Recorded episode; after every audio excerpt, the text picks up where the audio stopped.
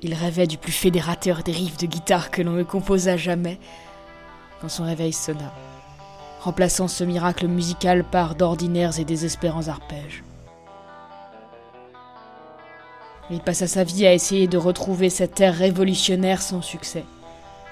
Douce facétie du destin, quand il abandonna la vie au crépuscule de son existence, retentirent dans son crâne les notes terribles de son réveil.